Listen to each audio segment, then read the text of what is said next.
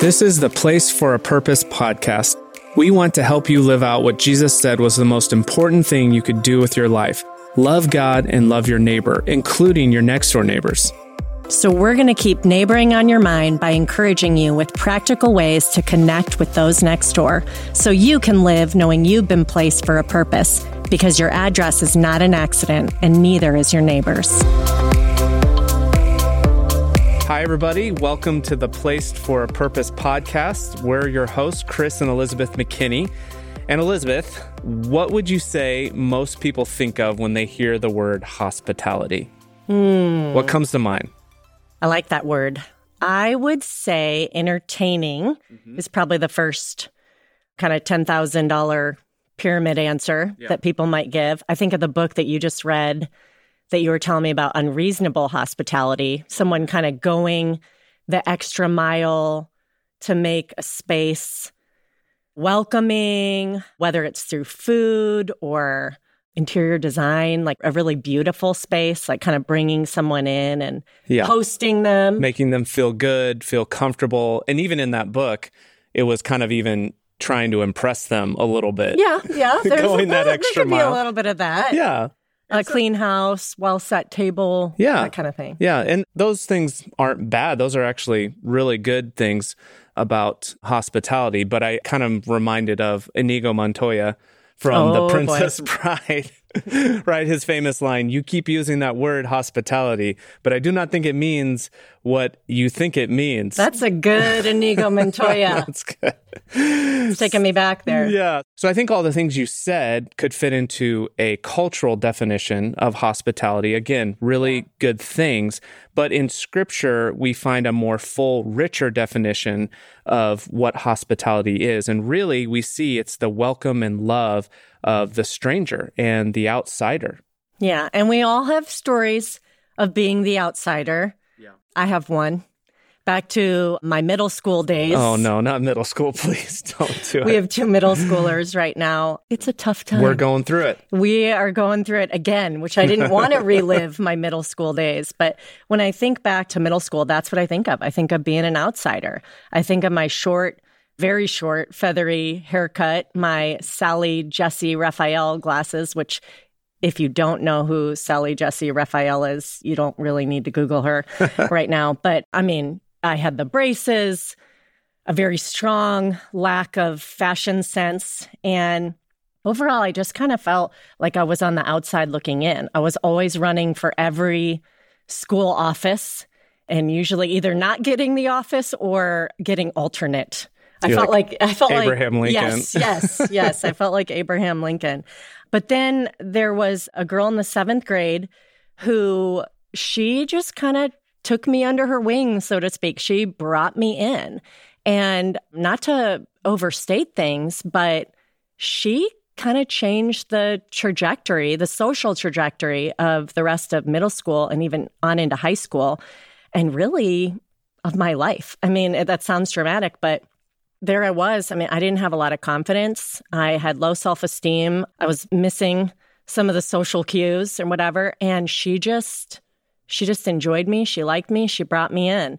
And so you'd think today I would kind of have my eye on the outsider, that I'd be just aware and trying to bring those outsiders in. And I wish I could say I was more like that. I think if I'm honest, yeah. I still think a lot about myself. I can kind of struggle with being in that survival mode of either wanting to get in or to stay in. I'm not always thinking about how others are feeling, whether at church or just in social settings. I'm thinking more about me. Yeah, and I think that's very relatable for all of us. And so as we talk about hospitality in the context of neighboring, I think there is that tension with, with home. We come home and we want home to be a place to rest, recharge, and retreat, which is really good. We want our homes to be a place where we can invite our friends and family in and we can host them and do all those things, which is great. But there's also this other element of hospitality. And if we want to live in God's story in our neighborhoods and move towards our neighbors, it's great to have people in that we know and that we love, but are we saving room? Are we saving some food at the table, a spot at the table for our neighbors who may not be connected to a church community or experience some of those things that we've gotten to experience. So let's look at the New Testament here. I mean, you can see even in Hebrews, our word for hospitality, it comes from two Greek words that Paul uses to kind of, he kind of puts them together. So in Hebrews thirteen two, he says, don't neglect to show hospitality. And that word there is philo, so love. You think of Philadelphia, city of brotherly love, and xenia, stranger. So it's kind of the love of the stranger. That word there is what he uses for hospitality. And then later in First Timothy chapter five, Paul writes about widows who are needing support and how the church needs to be a place of that hospitality, be in the habit of showing hospitality. And he uses the word xenodikeo, which is made up of two Greek words, xenos, again, like you said, stranger, and then receive, dekomai, mm-hmm. receiving the stranger. So when we hear these words about philoxenia and xenodikeo, however you pronounce them correctly, we can really hear the heartbeat of hospitality, yeah. that it's not just that idea of entertaining and trying to impress people with our good cooking or good decorating, but it's it's a heartbeat of love that's expressed through a welcoming presence that really receives and welcomes the stranger, the outsider. Yeah, and when we hear that that is the heartbeat of hospitality, it kind of beckons us and draws us into remembering how God welcomed us and loved us when we were strangers to him. I'll be honest, though. When I hear the word stranger, I think stranger danger. Yeah, yeah. And so it's like, in a sense, I'm already thinking about when I come home, I want to be able to kick up my feet. I want to be able to relax. So now I'm like not only trying to shift my idea of hospitality from my own needs to others, but I'm also now thinking about strangers. And that's kind of like, like that makes me think of like suspicion. Yeah. And that's kind of tough. Yeah. Yeah. I mean, this is a countercultural calling to show hospitality in this way. And, and we use wisdom, right? And there's different ways that you can show hospitality in different spaces. But if we're going to push into this, we need to go back and remember the gospel and remember how God welcomed us in. It has to start there. Paul says this in Ephesians two twelve, remember at that time you were separate from Christ, excluded from citizenship in Israel and foreigners to the covenant of promise, without hope and without God in the world. But now in Christ Jesus, you who once were far away have been brought near by the blood of Christ. And so I think we draw from that experience of being brought in, and it pushes us in good ways to remember that, again, we do this out of the experience of being brought in through Christ by God. And it's not always going to feel like the easiest thing to do, but we can start with the gospel, and that helps take those next steps. Right.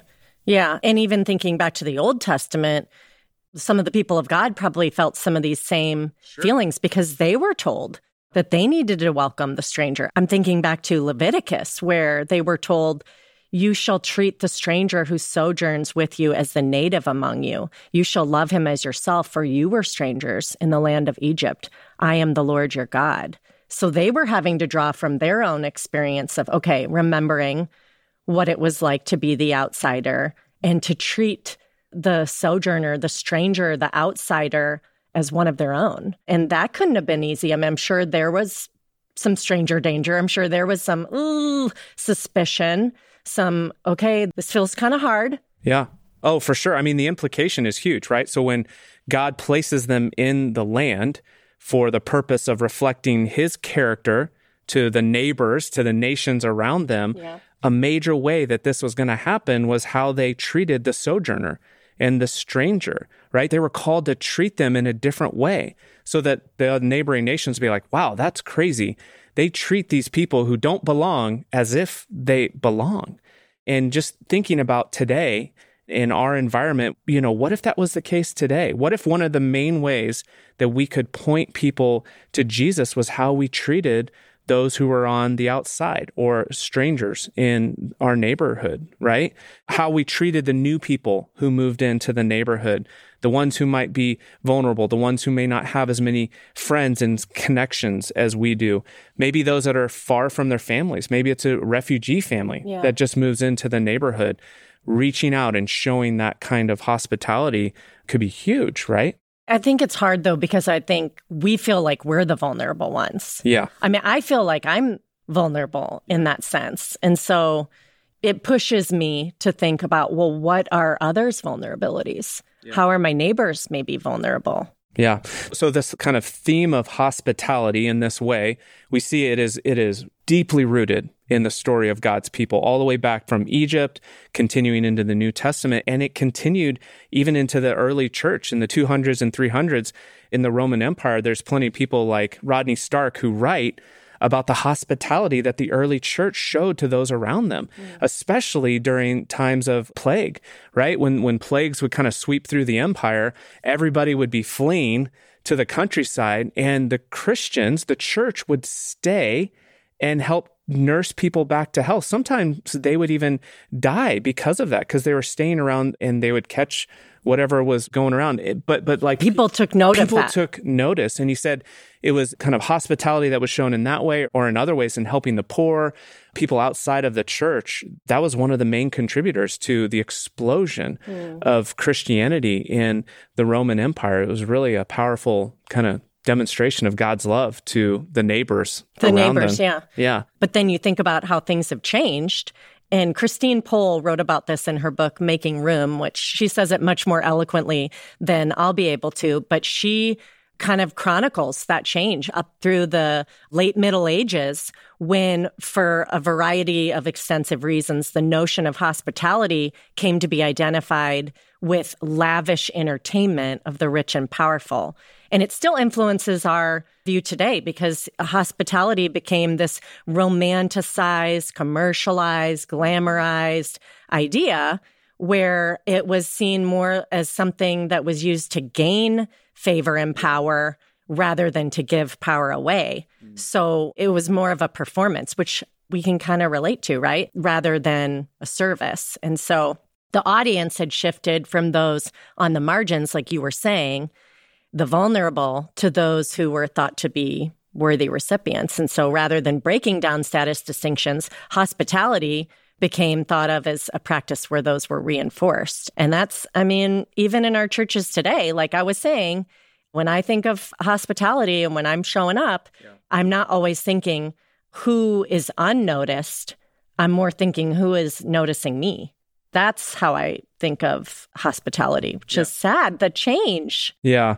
Again, we talk about kind of the cultural currents. That cultural definition of hospitality is very strong, and it's going to take a little work to push against that and open up that definition to include the outsider and the stranger. It's going to start with a posture. Really, hospitality is a heart posture. It's moving from being afraid and being kind of like, I don't know if I have time. I don't know if I want to yeah. even. I don't want to engage with those on the outside, to wanting to want, or even if it's just wanting to want, to want mm-hmm. to show that welcome. And the stakes are high, right? You know, as we are cold and distant to our neighbors or those on the outside, it can communicate that the God we follow is cold and distant. Mm-hmm. But as we show welcome, even in the smallest of ways, and we're going to talk about that here in a second, we kind of point to a God who is present, who is welcoming, who welcomes all people into his family and into that community. Is that a quote from Simplest Way to Change the World? Yes, probably. I was going to say that. We need to put that in the show notes. I didn't come up with that. You did not come up with that, Chris McKinney. Yeah. So give us some small steps, like, okay, how do we have this kind of posture, as you put it, a posture of hospitality? Yeah, well, I love what Henri Nouwen says when he talks about Good job hospital. quoting him, referencing. Yeah. Sorry, Brandon Clements. Didn't mean to rip your stuff. So Henri Nouwen says, you're not doing hospitality to try to change someone. You're trying to create a space where change can happen. So if you take that definition of hospitality, that means hospitality can happen anywhere at any time, because our hearts are in a place and a posture of welcome. So hospitality can happen at the mailbox. Hospitality can happen as you're walking through your neighborhood and you see your neighbor and you stop and you have this posture of welcome. And so I think, again, we talk about some of these small steps, but waving, smiling. I think names, learning someone's name. Names are huge. Names are a huge way to practice hospitality in our neighborhoods. And it's a small step, but can feel like a big step. Yeah. But it is a step that moves us from strangers right. to acquaintances to friends, maybe. That's a Dave Runyon thing, to even too. being in the family of God. Yeah. Yes. And I think we heard him share that in a talk once. And in Dave Runyon's book, The Art of Neighboring, he talks about the art of receiving and how that's also part of hospitality. It's yeah. not just being the capable one, the person in power, because then you don't have a mutual relationship. Right. Like, we want to show up and have a posture of hospitality and kind of host, so to speak, even if it's at the mailbox, yep. like you said, but it has to be two-sided. Yeah. I'll read something from that section from his book. He says, when giving is one-sided, it robs the needy one of his dignity because it makes him dependent. But when giving is two-sided, everyone feels a sense of worth. Receiving takes humility, and it can even feel wrong to impose on someone else. It requires vulnerability. And that's been true for us. Like, I think when we first started neighboring, we started thinking about this posture and getting to know people. And that was a great check for us to kind of ask, okay, are we just always going to be the givers? Right. Because we get into it. Like, we're like, oh, yeah, we work hard. We yeah. want to provide all the things, do all the things. And it was a good check early on to be like, no, no, no, we need to be asking for help. Right. And we need to incorporate people in. It actually reminds me of the story of a couple, a family here that we were talking about neighboring with. And he told me this story where he needed to aerate his lawn.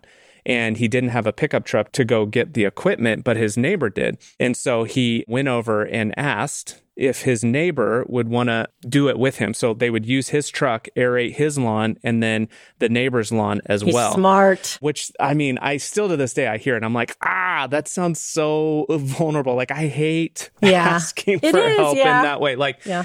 But what happened was incredible, and I still think about this, and it motivates me to ask for help in our neighborhood.